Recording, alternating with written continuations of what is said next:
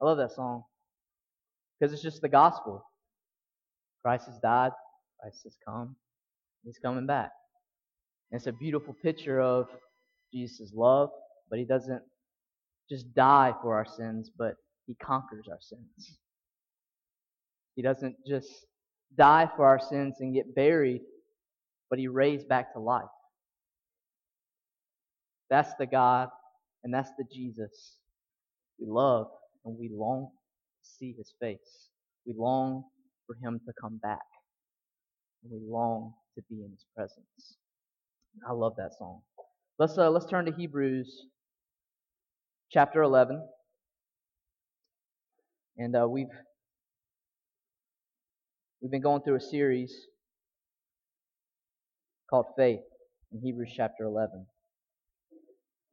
And uh, we've covered three people so far. Uh, we've covered Abel, we've covered Enoch, and we covered uh, Noah. And today we're going to cover, cover uh, Abraham. So here's the thing I don't want us to forget as we keep going through the through the people that we're reading through and that we're learning about. And we're, we're reading about their faith. Uh, we don't want to look at these people that live by faith and just marvel at them as if we can't obtain such faith. Sometimes we forget that. We just keep reading, and we reading about these people of faith and how you look at Abel and you look at, at Enoch and you look at Noah and they're just such great people of faith. And we're going to look at Abraham and how they live by faith. But sometimes we tend to marvel at that and think that we can't obtain that kind of faith. That is, that's just Bible people. That's just those people that were in the Bible. It can't be me who lives by faith. But us as believers, us as Christians, that's normal. We are people of faith. That's who we are. And if we're not people of faith, then can we call ourselves people of God? Because every single person that is commended within the, these scriptures right here in Hebrews 11 it's people of God because they live by faith. And so let's not read this as marveling, but encouraging. When we study those who live by faith, let's be encouraged by them. Let it spur us on, like Joe was talking about. Let it spur us on to live bold lives of faith, looking to Jesus, who is faithful and our ultimate example. Last week we covered Noah and we examined his life to see how he lived by faith and how we can live by faith as well. We see Noah had a holy fear of God. And I talked about how that word fear gets mixed up a lot. And we, we use words just like honor and we try to make it a little bit more simpler for us so it's easier for us. But that word fear, I believe, is the word fear.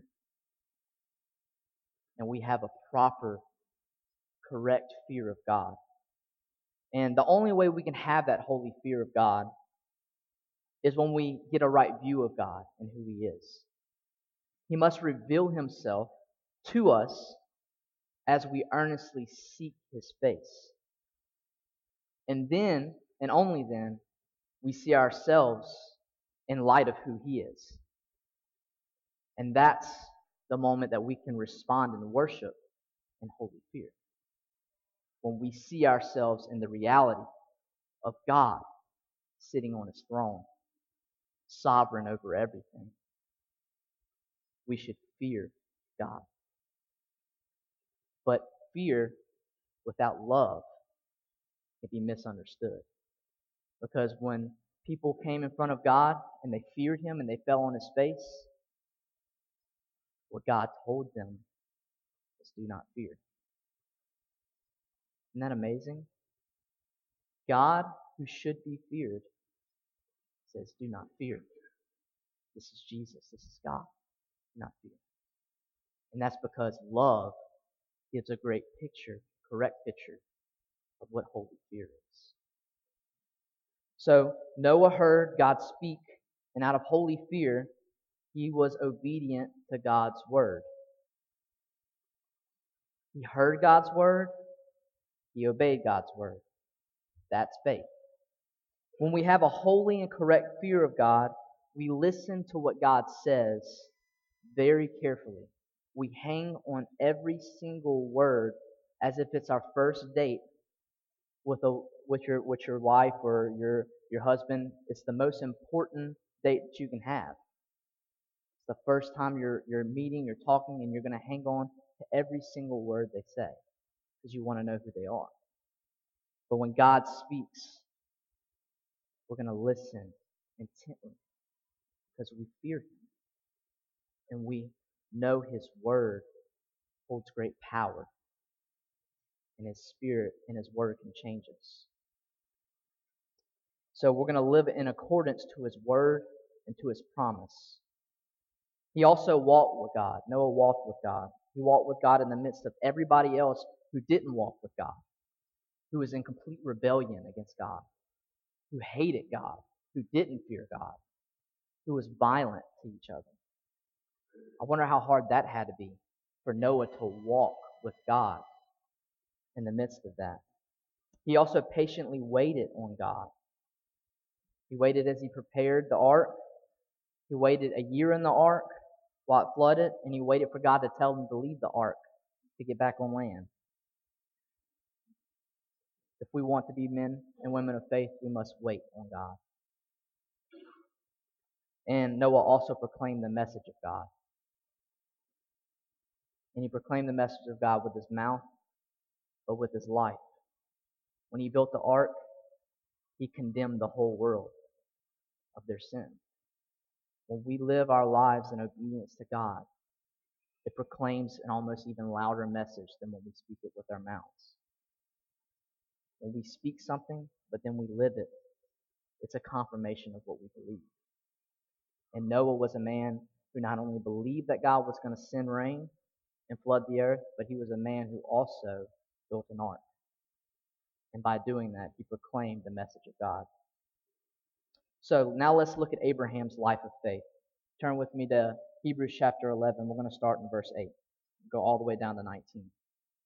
Hebrews chapter 11, starting in verse 8. It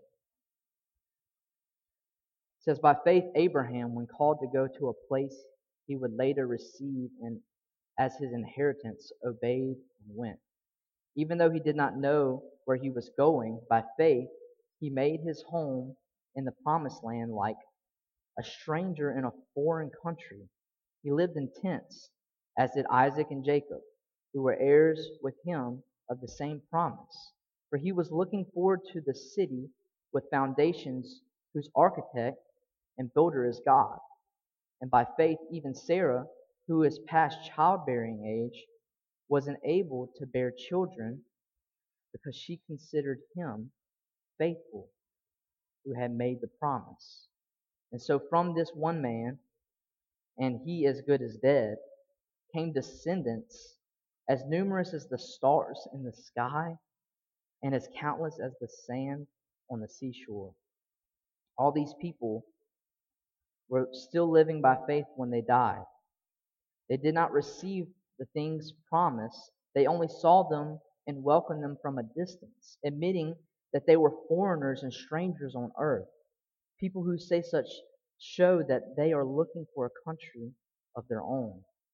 If they had been thinking of the country they had left, they would have had the opportunity to return, but instead they were longing for a better country, a heavenly one. Therefore, God is not ashamed to be called their God, for he has prepared a city for them. By faith, Abraham, when God tested him, offered Isaac as a sacrifice he would have embraced the promise was about to sacrifice his one and only son, even though God has said to him, It is through Isaac that your offspring will be reckoned. Abraham reasoned that God could even raise the dead, and so, in a manner of speaking, he did receive Isaac back from death. Sometimes that's not easy to hear a God who tells someone who has faith in God to offer up his only son that he has been waiting for for a very, very long time. That doesn't sit well with a lot of people. But let's look at Abraham's life of faith. One thing I want you to see about Abraham's life of faith and that we see in the scriptures is that Abraham had confidence within the unknown. He gave up a certainty for an uncertainty. He surrendered the comfortable for the uncomfortable and the seen for the unseen.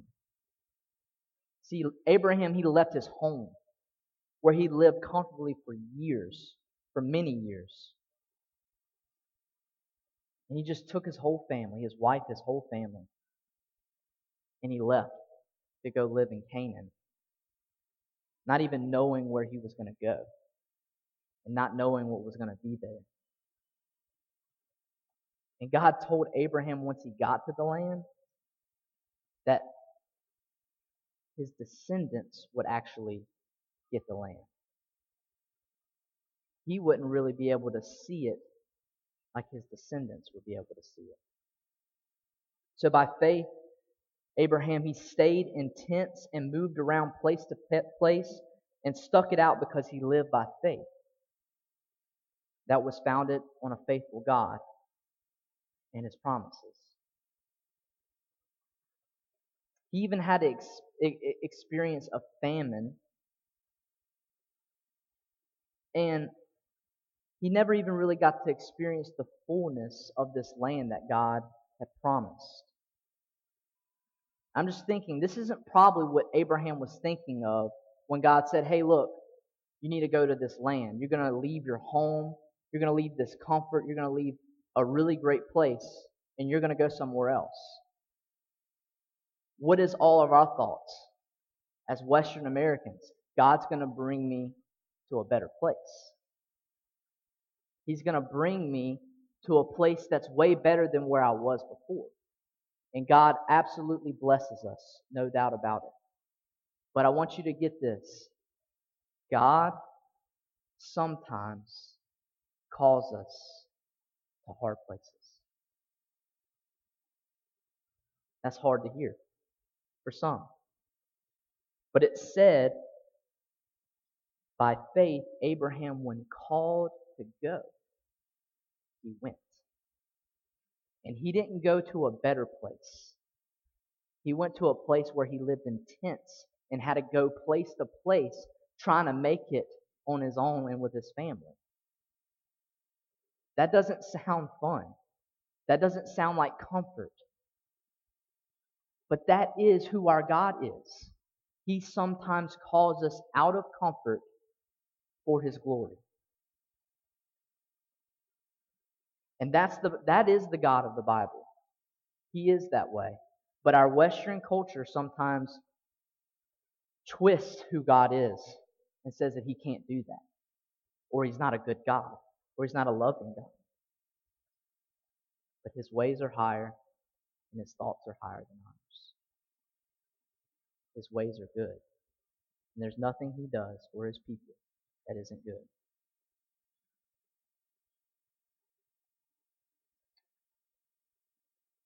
Sometimes God will ask us to move from the comfortable to uncomfortable. Has God ever asked you to do something that just seems absolutely crazy? Or just doesn't seem logical?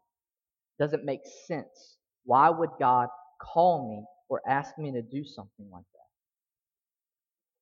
But here's my question Is your will submit it to God that when He does ask and the Holy Spirit does call, that you go and do no matter what He says? Are you in that position right now where you can say, I'm completely submitted to the will of God? God will ask us. He will ask things of us that aren't fun, that aren't comfortable. To live a life of faith, we must be willing to take risk and to do things that are sometimes scary, sometimes very difficult. See, God called Abraham, and He's going to call you too.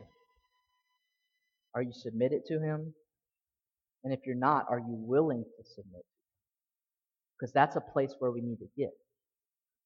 You need to be under His Lordship.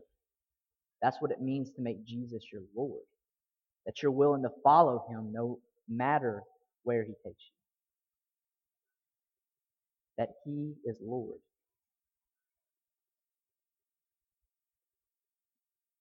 Some of you may be thinking, God has never called me to anything, especially, especially nothing uncomfortable. But my question is, are you earnestly seeking Him? Are you earnestly seeking Him and are you walking in the Spirit? Because I believe it is impossible to earnestly seek God and walk in the Spirit and not be led and not be called. There's nowhere in this scripture where someone is not called by God to do something. We get distracted. We, we're maybe seeking other things. But if you're His, and if you've been bought with a price, that means you're His, then He's going to call you. But our ears our hearts, our minds, all has to be surrendered to Him.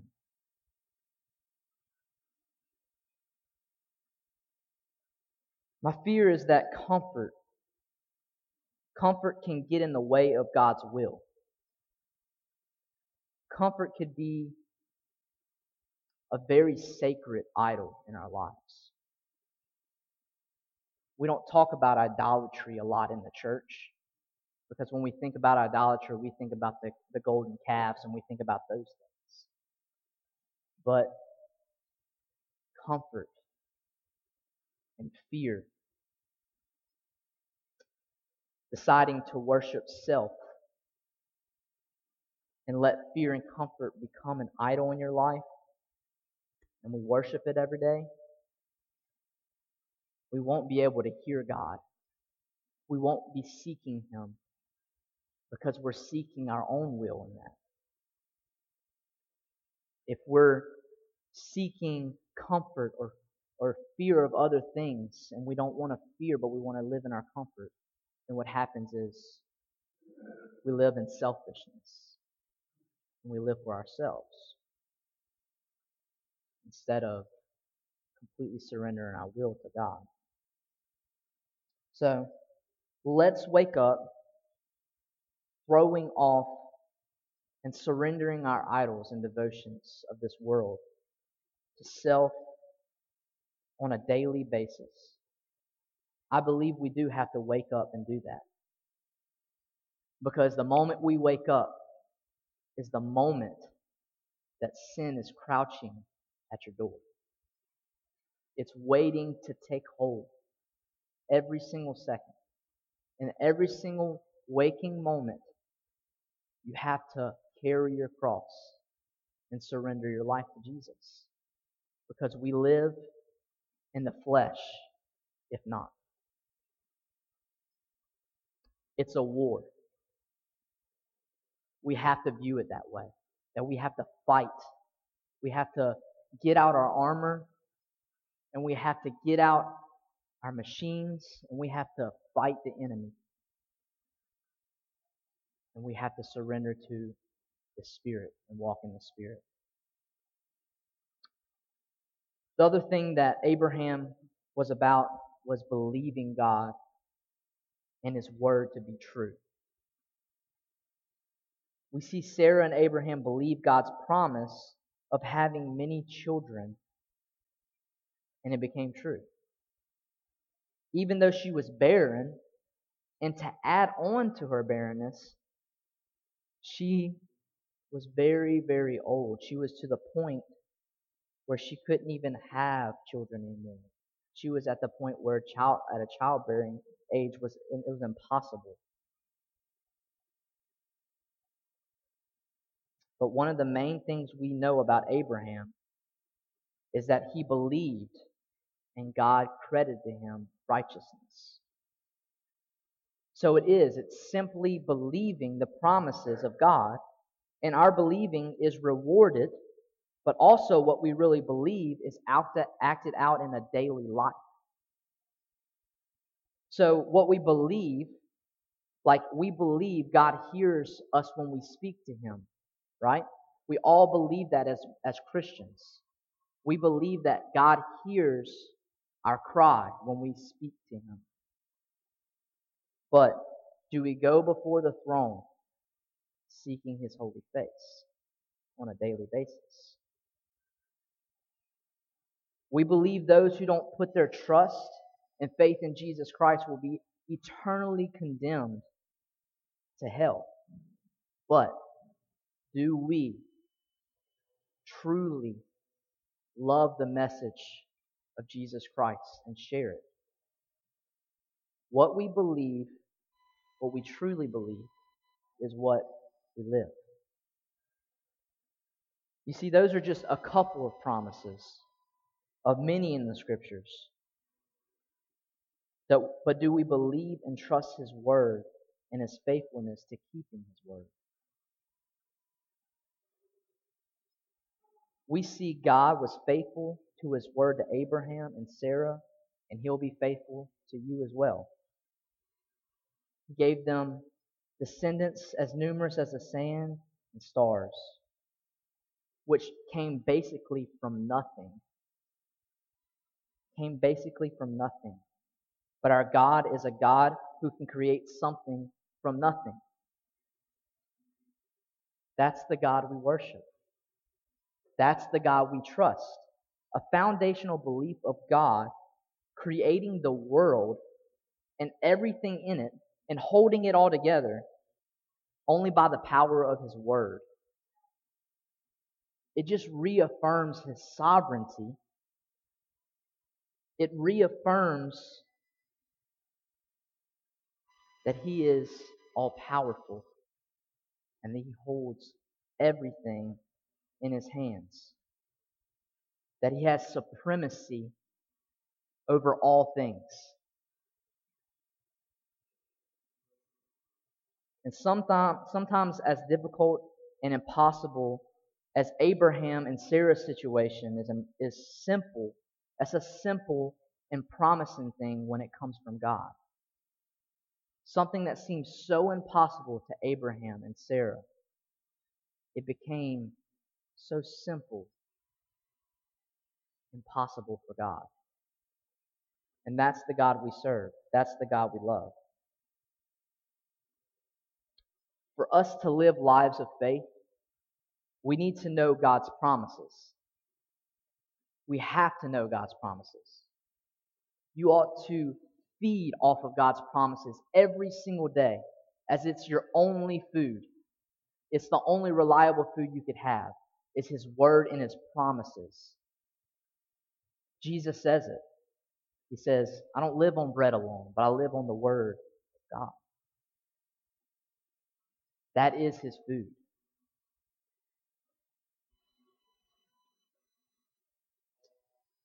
I just want to read a couple promises that I had in my mind that I have to remind myself daily. Number one, we have been made right before God through the work of His Son, Jesus Christ. That's a good promise. That keeps me ticking, that keeps me going. I have been made right before God because he sent his son to shed his blood so he could take my unrighteousness and give me his own righteousness. That gives me purpose. And if I truly believe that promise, I live differently. God will answer our prayers.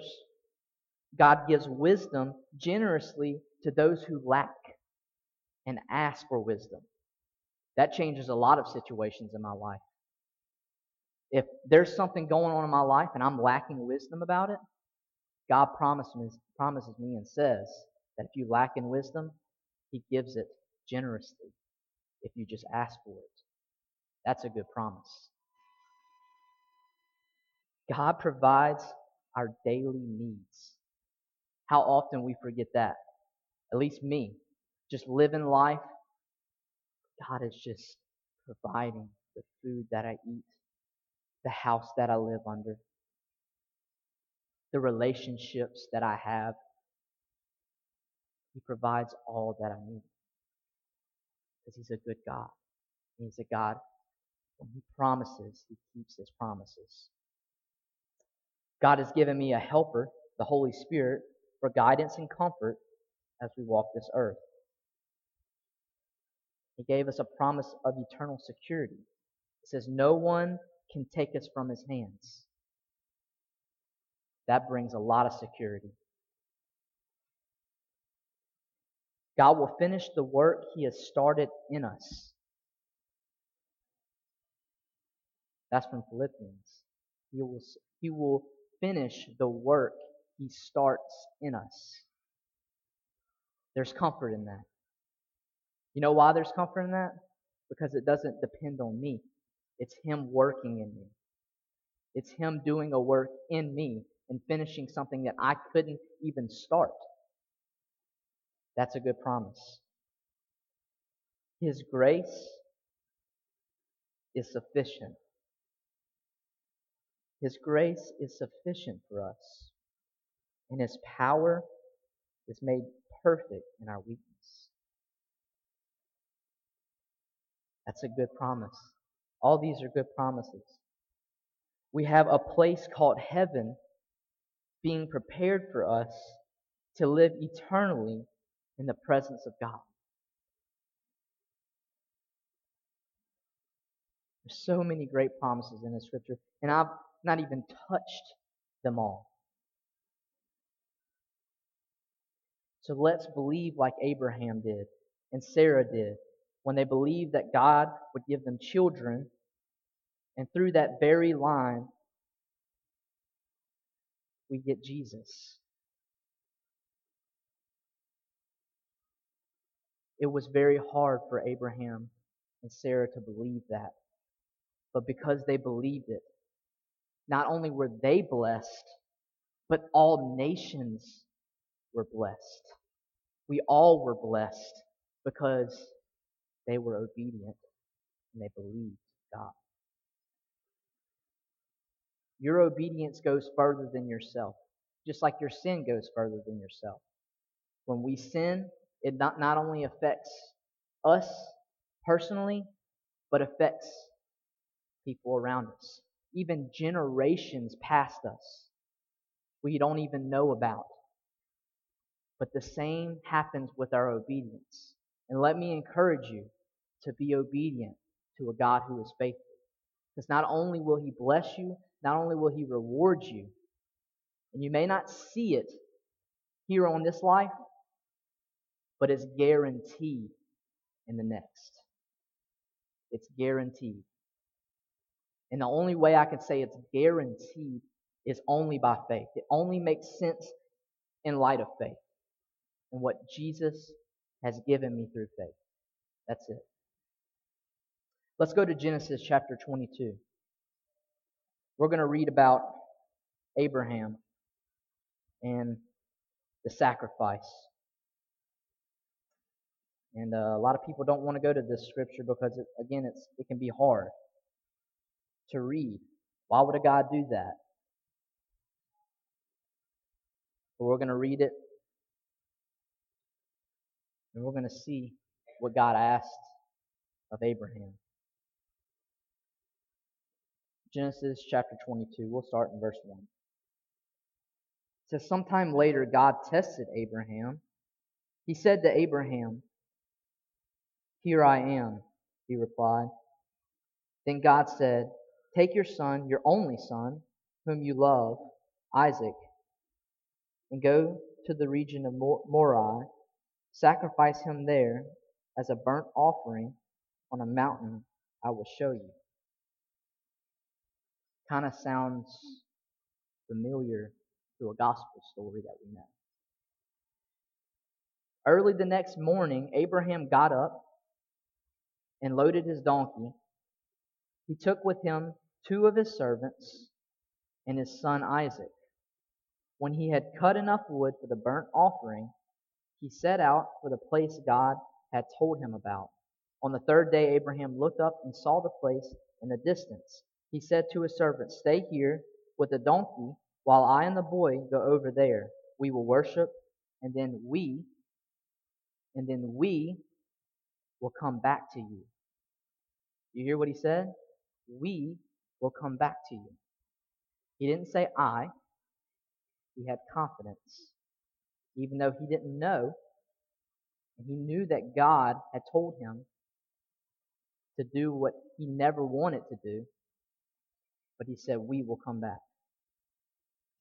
Then Abraham took the wood for the burnt offering and placed it on his son Isaac. And he, he himself carried the fire and the knife as the two of them went on together. Isaac spoke up and said to his father Abraham, Father, yes, my son, Abraham replied. The fire and wood are here, Isaac said, but where is the lamb for the burnt offering? Sounds very sim- similar to a gospel story we know.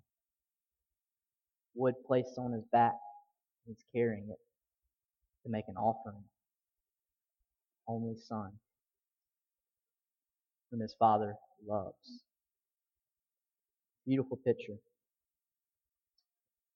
Then Abraham answered, God himself will provide the lamb for the burnt offering, my son.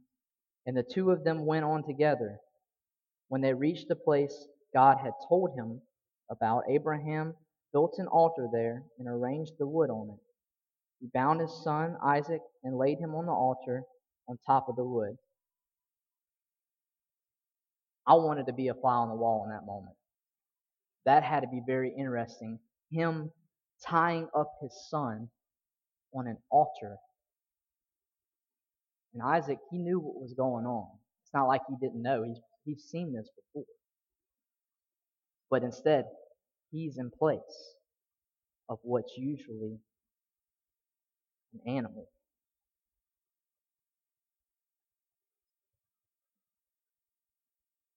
When they reached the place God had told him about, Abraham built an altar and they arranged the wood on it. He bound his son Isaac and laid him on the altar on top of the wood. Then he reached out his hand and took the knife to slay his son.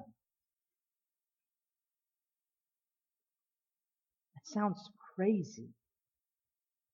It just doesn't sound right. But the angel of the Lord called out to him from heaven, Abraham, Abraham. Here I am, he replied.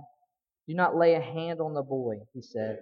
Do not do anything to him. Now I know that you fear God. There's that word fear again, that you fear God.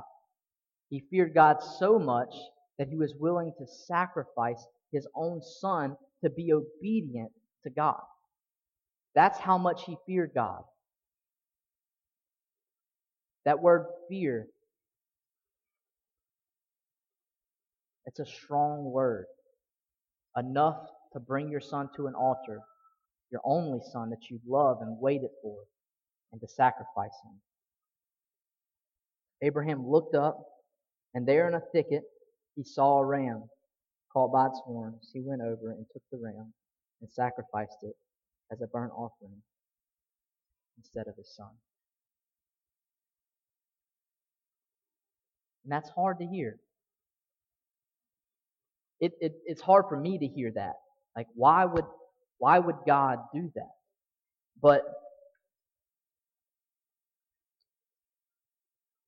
I believe we learn a lot about that story. A true story. Obedience no matter what the cost. And for Abraham, God's demand was the highest it could get. There was no higher cost for Abraham. He'd rather give up himself before he gave up his own son, I guarantee it. The highest cost. But Abraham believed God's promise about blessing all nations through Isaac, and believed that God could even raise the dead. That's the kind of belief he had in God. That even if he had to kill his son, he believed that he would raise him back from the dead. It says it right there in Hebrews. A life of faith,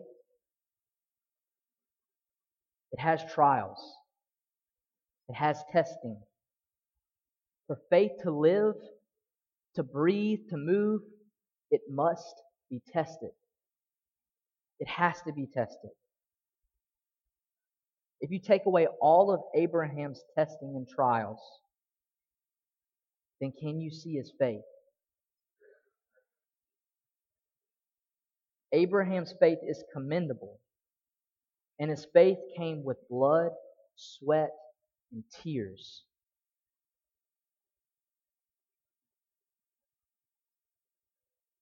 Faith is tested, and faith has trials. And that's what keeps faith alive. It proves our faith, it strengthens our faith, and it ultimately glorifies God. Now, Abraham and Sarah by no means live by faith perfectly but they live by faith with moments of doubt, impatience, and weakness. You remember Abraham going to Egypt and telling a half lie about his wife, he told a half lie to Pharaoh instead of trusting God that he would take care of whatever. Or Hagar and Ishmael. I remember that? Just not patient enough not in that, their timing. They had to take their timing and move it to somebody else and have a, a child through a servant of Sarah's instead of trusting the promise. Wasn't a good idea, and it wasn't a good plan, and it wasn't in God's timing. I want to never make these people that I'm talking about that's in the scripture as perfect. So we can get that picture that these people just lived an absolute perfect life and they never struggled with doubt, they never struggled with sin, they never struggled with their flesh. They struggled in their sinful nature just as we did, just as we do. But we have a great cloud of witnesses and we have Jesus as author and perfecter of our faith. So let's read in Hebrews chapter 12, verses 1 through 3 as the band comes up. Hebrews chapter 12, verses 1 through 3. We read this at the end of every single time. It says, Therefore, since we are surrounded by such a great cloud of witnesses, let us throw off everything that hinders and the sin that so easily entangles. Let us run with perseverance the race marked out for us, fixing our eyes on Jesus, the pioneer and perfecter of faith. For the joy set before him, he endured the cross, scorning its shame, and sat down at the right hand of the throne of God. Consider him who endured such opposition from sinners so that you will not grow weary and lose heart. Church, let's be encouraged by the great cloud of witnesses. And as Joe spoke this morning, there is no temptation that will completely handle us. God does not allow that. We have a choice to say no. Let us throw off the things that hinder us, the things that, that keep us from following Christ and fixing our eyes on Him. But let us look to the great cloud of witnesses because we see our God is faithful, and then we can look to Jesus, our ultimate example. Take time throughout this week and look at Abraham's life in Genesis. I think chapter 11 all the way through at least 25. Take that time to read about Abraham's life and get the details of it. See what kind of man he was. A man who lived by faith, but a man who also struggled in doubt and in timing with God and being patient. Let's pray.